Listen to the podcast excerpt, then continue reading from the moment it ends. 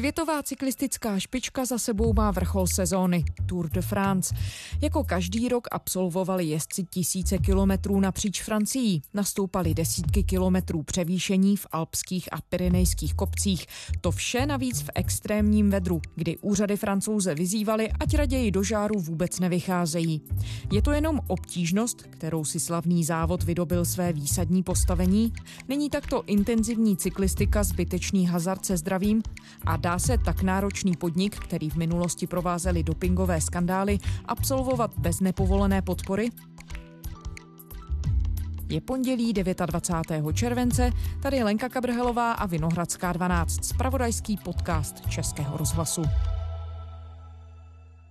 Tomáši, přijel do Liberce na kole? Ne. Přijel jsem do Liberce vozem. Na kole se mi nechtělo a hlavně jsem si na kole nedávno poněkud pochoroumal organismus, takže ještě chvilku počkám. Doufám, že jsi nic nezlámal. E, skoro ne. Já už nemám sádru. Šikulka. A prosím tě, eh, zásadní informace. Mm-hmm. Kolik let si pokrýval Tour de France? Byl jsem tam jedenáctkrát.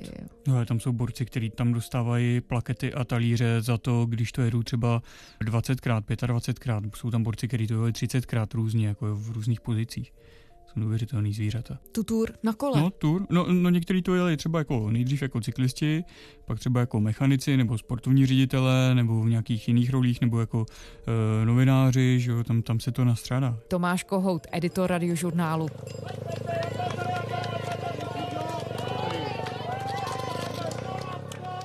Jak bys popsal Tour de France ty?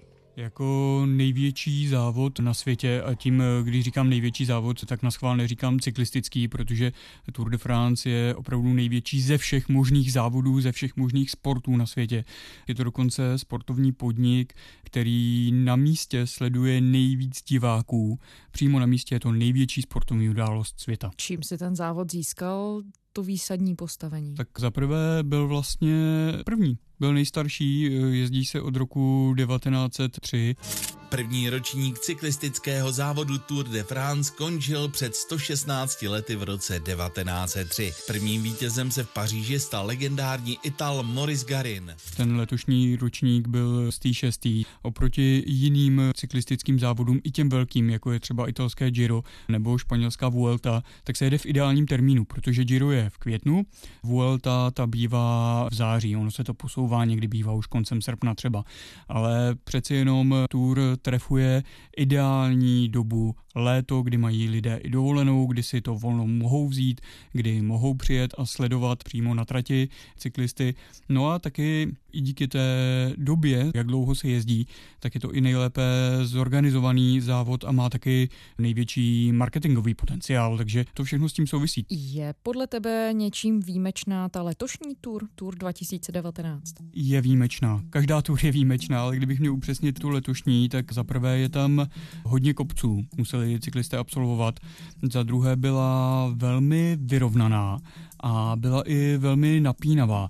Nebylo to tak, že by třeba tým Ineos jako nástupce Sky dominoval, tak jak to dělával prakticky od roku 2012, dejme tomu, kdy vyhrál Bradley Wiggins. Prostě jasně dominovali. To tady letos nebylo. Julian Alaphilippe, ten francouze naprosto zbláznil tím, co předvedl a řekl bych, že právě to dodalo tomu závodu náboj. Navíc tam vlastně v celkovém pořadí to bylo hodně vyrovnané. Několik cyklistů bylo až do toho posledního týdne, až do toho rozuzlení. Tuším, že jich bylo třeba tak 6-7 do dvou minut celkového pořadí. To se také nestávalo, ty odstupy tam bývaly mnohem větší. Evropou obchází vlna veder. Jednou ze zemí, která je na tom v tomto ohledu nejhůř, je Francie a právě tam je František Kuna. Dobrý den. Hezké dopoledne z Alp? No, ono to horké eh, dopoledne horko trápí hlavně jich Francie. Eh, je nějaká šance? Letošní tour přímo ve Francii pokrýval pro Český rozhlas František Kuna, se kterým teď budeme mluvit. Františku ve Francii, v Belgii, v Nizozemsku, tam všude padají teplotní rekordy. Ve Francii dokonce úřady varují obyvatele před zdravotními riziky. Jak se s těmi horky vyrovnávají cyklisté? Když byly ty největší pařáky, tak jsme se samozřejmě ptali Romana Krojcigera, jak je to třeba s pitným režimem. On říkal, že to je velmi individuální, že to nemusí být vždy nutně tak, že čím je větší vedro, tím víc se pije. Každý cyklista to má jinak, musí se víc zásobovat vodou. To je věc jasná. Je tady ke 40 stupňům předpověď ne vždy je pravdivá, protože když jsme jeli už do hor, tak mělo být 25 stupňů, pršet a bouřka a bylo pouhých 35 a jasno, takže nic moc. Pro organismus je ta měsíční tur obrovskou zátěží. Není to přeci jen zbytečný hazard? No ono už to, že někdo šlape tři týdny na kole a ujede přes 3,5 tisíce kilometrů, tak to je napováženou. Zápřah je to obrovský, ono když se podíváte na cyklistu a vidíte ho z několika metrů nebo desítek centimetrů, tak to je prostě hubená postava bez gramu tuku. Nebezpečné to musí být, ale na druhou stranu si nemyslím, že by nebyly takové vysoké teploty v minulých letech. A nedovedu si představit, že by organizátoři třeba právě kvůli tomu nějakým způsobem zkrátili trať v průběhu, to už vůbec ne a předem to je také nesmysl. A dokázali se organizátoři vyrovnat jinak s těmi logistickými nároky, které sebou vedra přinášejí? No jeden z pohledů do zákulisí může být i takový, že cyklisti mohou dostávat před startem etapy takovou chladící vestu. Ono to vypadá jako vesta, řekněme, neprůstřelná a je to na ty hodiny, než se odstartuje, protože ten start bývá plus minus mezi 11. a 1 hodinou, čili v tom úplně největším vedru v pravé poledne a cyklisti se rozjezdí na svém trenažéru nebo někde u autobusu, pak jedou na start a tam samozřejmě nějakou chvíli čekají, než se tam srodí všech více než 160 závodníků, takže tam je chvíle pro to aspoň se nějakým způsobem neuvařit. Pak když už jedou, tak s tím se dokáží poprat, ale aby stále přímo na tom vedru, na té rozpálené silnici, kde ještě o pár stupňů víc, tak k tomu někteří používají eh, právě tohle. František Kuna přímo z Francie, který pokrýval letošní Tour de France pro Český rozhled. Děkujeme, Františku. Taky díky. Tomáši, pakliže mluvíme o vedrech, pokud si člověk čte cokoliv o Tour de France, tak výrazy jako je vedro nebo horka, nebo to, že cyklisté jedou vyprahlým prostředím hor francouzských, tak to se objevuje v podstatě kdekoliv. Není to horko prostě jenom jeden z atributů, které k Tour de France patří? Je. Jsou to francouzská slova chaleur a canicule, což znamená vedro a ještě větší vedro. Cyklisti jsou na to svým způsobem vlastně i zvyklí, i když třeba více to ještě je vidět na Vueltě, která se jede opravdu, ale opravdu vyprahlým prostředím, když zavítá na jich Španělska, tak to je skutečné peklo. Tam dokonce jednou startovala úvodní týmová časovka někdy v 10 hodin večer, aby tam bylo o něco méně vedro a bylo tam přes 30 stupňů Celsia tedy. Ale co se týká Tour de France, tak to vedro k tomu patří a cyklisti se s tím musí nějak vyrovnat, i když je to samozřejmě velký boj. Bohužel je s tím spojen třeba i osud Brita Toma Simpsona, který tam v roce 1967 zemřel, ale to nebylo jen tedy vedrem, bylo to na památné hoře Mont Ventoux. 13. července 1967 ujel Brit Tom Simpson svoje poslední metry na legendárním vrchu Mont Ventoux. Jeho smrt navždy poznamenala cyklistiku a to platí i po 50 letech. Tehdy to byla zlatá doba pro cyklistický doping, kdy byl v podstatě nepostižitelný a nepostihovaný. V krvi mu našli amfetaminy a ty objevili také v kapse jeho trikotu. A kromě toho Tom požíval také alkohol během etapy. A všechny tyhle kombinace představovaly při extrémním vytížení na Mont Ventoux obrovské riziko když potom vlastně zjistili, proč Tom Simpson v tom stoupání skolaboval, tak to bylo i proto, že se na tu etapu připravil, takže mu našli docela dost amfetamínů. Ale jinak Tour a vedro to k sobě opravdu patří. Nejvyšší naměřená teplota na Tour přímo na povrchu asfaltu je nějakých 63,5 stupně Celzia. To bylo na jihu Francie, tam opravdu potom už teče asfalt, není kam se schovat a když foukne, tak jsem se na to ptal kdysi Zdeňka Štybara, jestli to aspoň pomůže, že ten vítr ochladí. On mi řekl, no tak to teda fakt ne. To je jako když jedete proti fénu. Tak člověk si na sebe nandá nějakou a tuhle aerokombinézu, ale v tomhle vedru, když je 37 stupňů ve stínu, tak vám moc toho nepomůže. Každý se trápil takže s tím se cyklisté musí vyrovnat, hodně pijí, snaží se chladit ledem, což pak je i problém samozřejmě, protože tu vodu někde musí vzít a musí jim dát sportovní ředitele, kteří se na to taky dost musí připravit. To, co dělá Tour de France královský závod, je samozřejmě i právě ta fyzická náročnost. Je vůbec možné takhle náročný podnik zvládat, aniž by sportovci používali nějakou podpůrnou látku? Nechte to. Přestaňte s tím, tohle to nebudeme řešit. Eh, ztrácím spojení, tak eh, to, to Lenko nebylo na tebe, ale to jsem se pokusil volně ocitovat Bernára Inota, což je poslední francouz, který vyhrál Tour de France na dlouhou dobu. Bylo to v roce 1985, on je to pětinásobný vítěz Tour de France a posléze pracoval pro pořadatelskou organizaci, pro ASO. A tímhle tím stylem v roce 2006, pamatuju si to jako dnes, když jsem jel na start ve Štrasburku, tak seřval doslova moderátora rádia France Info, který mu položil přesně takovouhle otázku. No a opravdu to položil, ale ty argumenty... Díky, uh, že jsi to nepoložil. ne, to, to bych ti neudělal. Ale ty argumenty, že se to nedá obět. Já jsem se na to kdysi jednoho cyklisty zeptal, on mi na to odpověděl, obět se to dá, vyhrát bez dopingu se to nedá. Já si myslím, že teď by se to bez dopingu mělo dát i vyhrát, protože doba se změnila. Já jsem se na schvál podíval do historických záznamů a v roce 1992 měřila Tour de France 3978 km, což je o 498 km více, než měla ta letošní.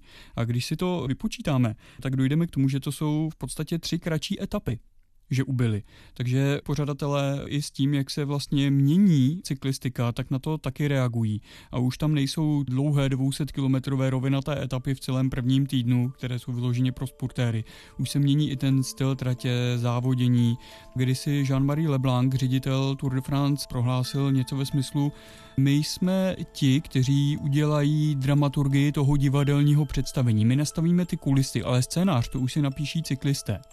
Ono těmi kulisami se toho dá hodně ovlivnit. Nedá se rozhodně říci, že by tour byla méně náročná, ona je se sakramensky náročná, ale i tím zkrácením vyšli vstříc těmto argumentům, že se to prostě vydržet nedá. Pojďme popsat, jak takový závod vypadá z hlediska závodníka, co všechno to obnáší. Byť je ta tour kratší nebo má kratší etapy, tak co všechno to pro něj v praxi znamená? Praxi to znamená už jenom to se dostat do toho osmičleného týmu. To pro ně znamená ohromné ocenění. Cyklistika, ono to jenom vypadá jako individuální sport, to je nejkolektivnější sport na světě. Víc než fotbal s hokejem dohromady bych řekl. Každý ten cyklista má přesně danou roli, co má dělat, kdo má vozit bidony, kdo bude tahat na větrných etapách peloton, kdo bude sjíždět případné úniky, kdo má vyhrát, pokud je to etapa pro rychlíky, kdo má být ten lídr na celkové pořadí, kdo může někdy dostat volnou ruku, pokud mu bude ta etapa vyhovovat a tak dále. Je to neuvěřitelně složitý mechanismus a organismus dát to dohromady.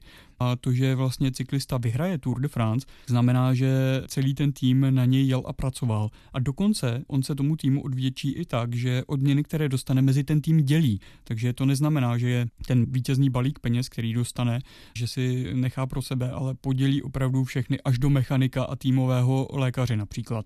A jak vypadá, Tomáši, ten měsíc života závodníka Tour de France? Jak si to máme představit? Dojede etapu, lehne si do vany plné ledu nebo jede někam do eukalyptového zábalu, aby to všechno přežil a mohl se vydat na trať znovu?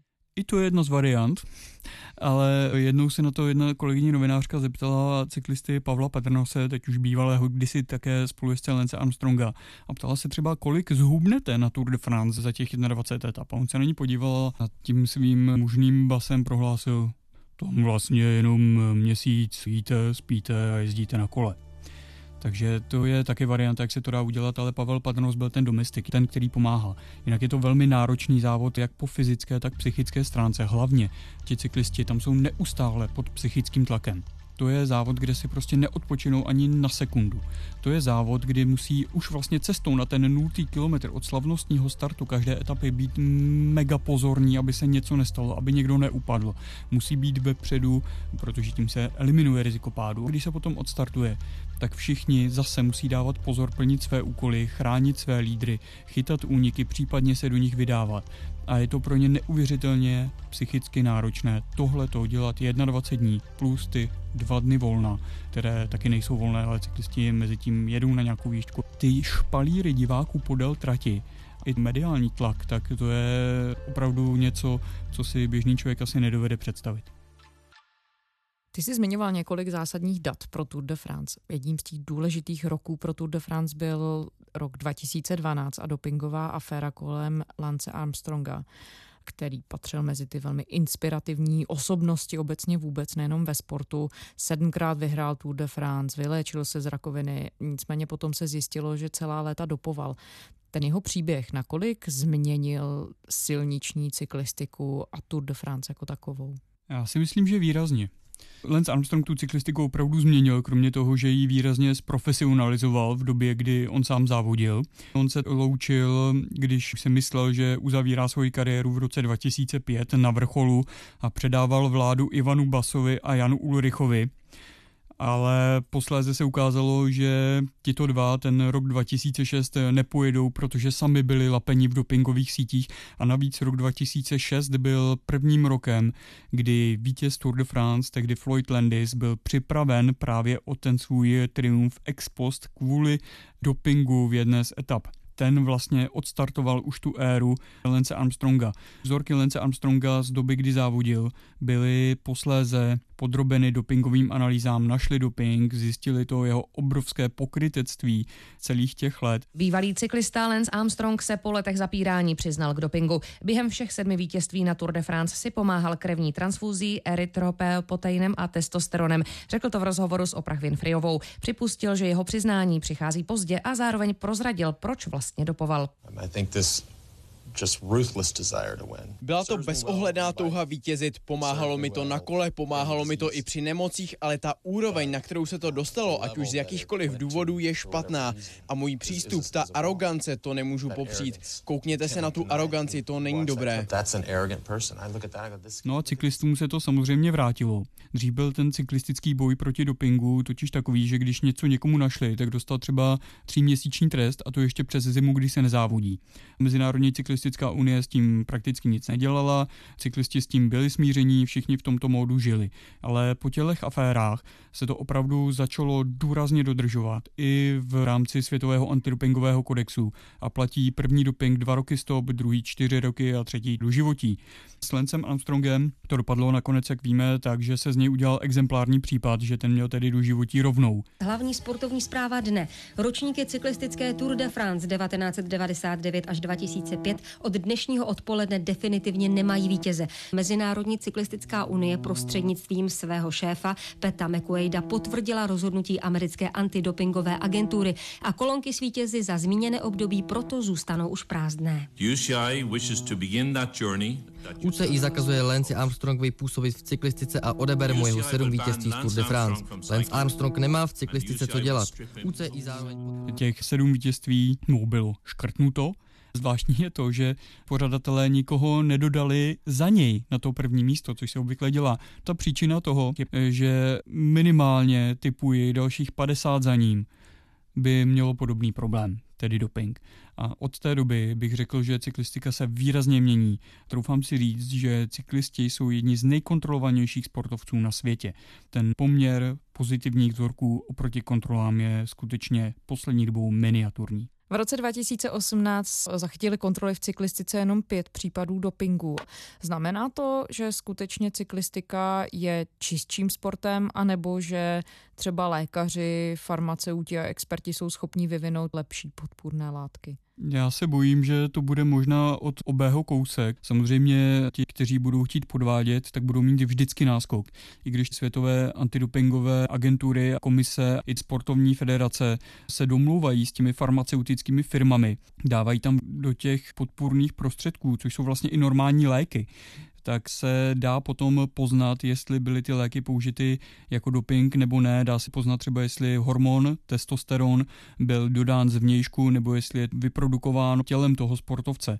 Takže to už ti sportovci i ví, že se odhalit dá a ví to i jejich týmy a samozřejmě se snaží najít cestičky, jak si pomoci a zůstat v těch dopingových pravidlech. Velké debaty byly v minulosti třeba kolem týmu Sky a jejich takzvaných terapeutických výjimek, což jsou záležitosti, které pomohou cyklistů s nějakým lehkým zdravotním handicapem, třeba s astmatem, dostat na úroveň sportovce úplně zdravého bez astmatu, že vlastně dorovnají tuto jeho ztrátu, aby s ním mohl na férovku soupeřit, jak se říká. No a některé týmy toho zneužívají. To je jedna z těch cest, ale řekl bych, že cyklistika obecně je mnohem čistší než před takovými 15 lety. Tomáš, když někdo sleduje Tour de France, novináři třeba nebo i diváci si všímají toho, že se ty časy obecně zrychlují.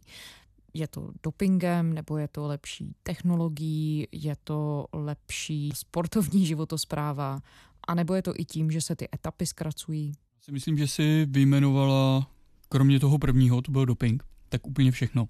Protože sportovci se už víc věnují i té výživě. Třeba v dobách Armstronga bylo běžné, že sportovci po etapě si prostě nechali propláchnout organismus kapačkami, což už teď nesmí. Když to nebyl doping, byl to třeba obyčejný fyziologický rostok pro rychlejší regeneraci. To už teď nesmí, protože existuje takzvaná no needle policy.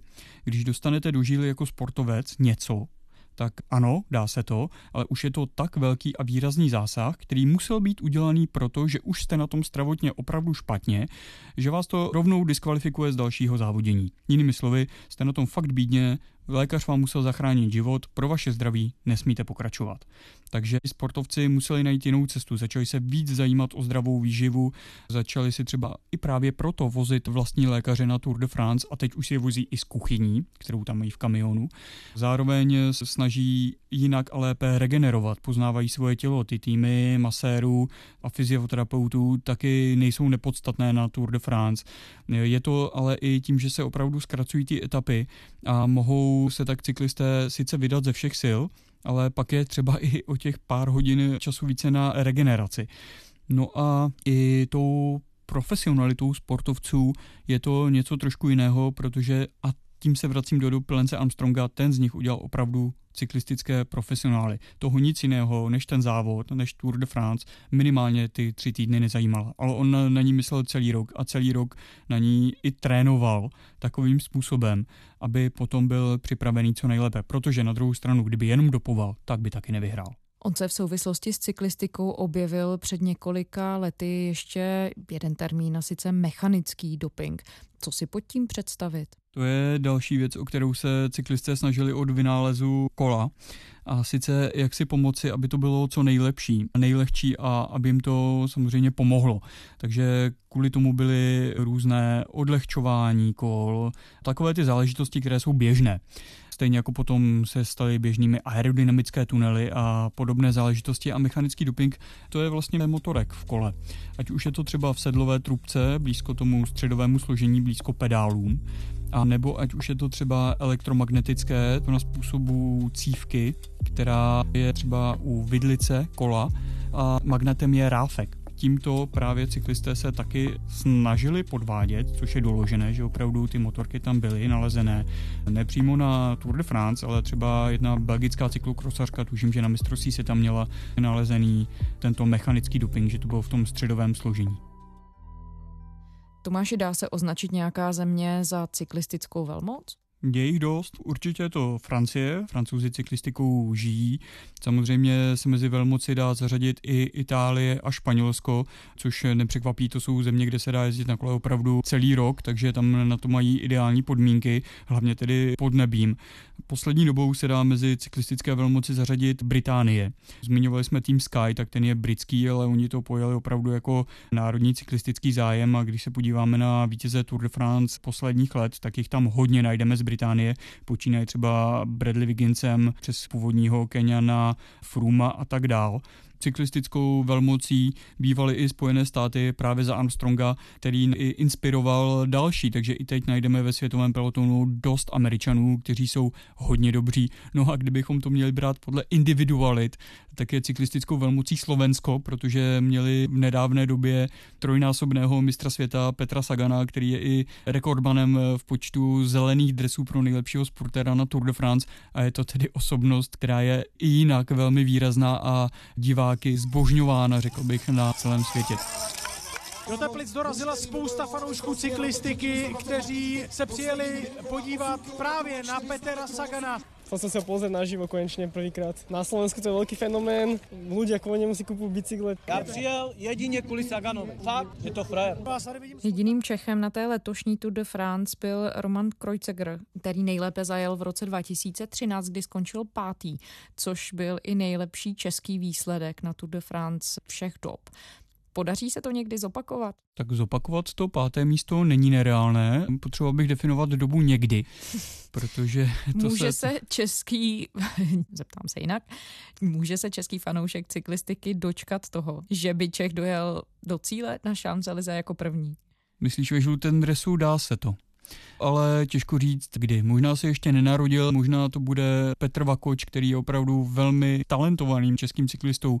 Vrátil se po těžkém zranění loni, kdy měl zlomené obratle po střetu s nákladňákem při tréninku v Jihoafrické republice, ale samozřejmě je otázkou, jestli český cyklista dostane někdy tak výraznou týmovou podporu v cizím týmu, protože český World Tour tým asi nebude, i když tedy Zdeněk Bakala má výrazný podíl v Dekeniku, kde právě jezdí Zdeněk Vakoč, nebo měl nedávno a hodně tomu týmu pomohl, ale ani to nezajistilo ani jiným českým cyklistům tu podporu, že by opravdu celý tým na něj dřel pracoval ty tři týdny.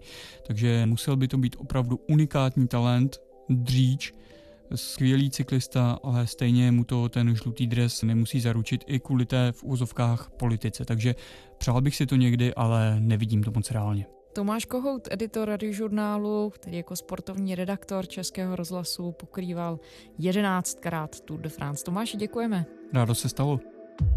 To byla pondělní Vinohradská 12. Společně se všemi dalšími díly je najdete na iRozhlas.cz. Jsme také ve všech podcastových aplikacích na vašich mobilních zařízeních a pište nám na adresu vinohradská12 zavináč rozhlas.cz. Rádi uslyšíme, co si myslíte. Těšíme se zítra.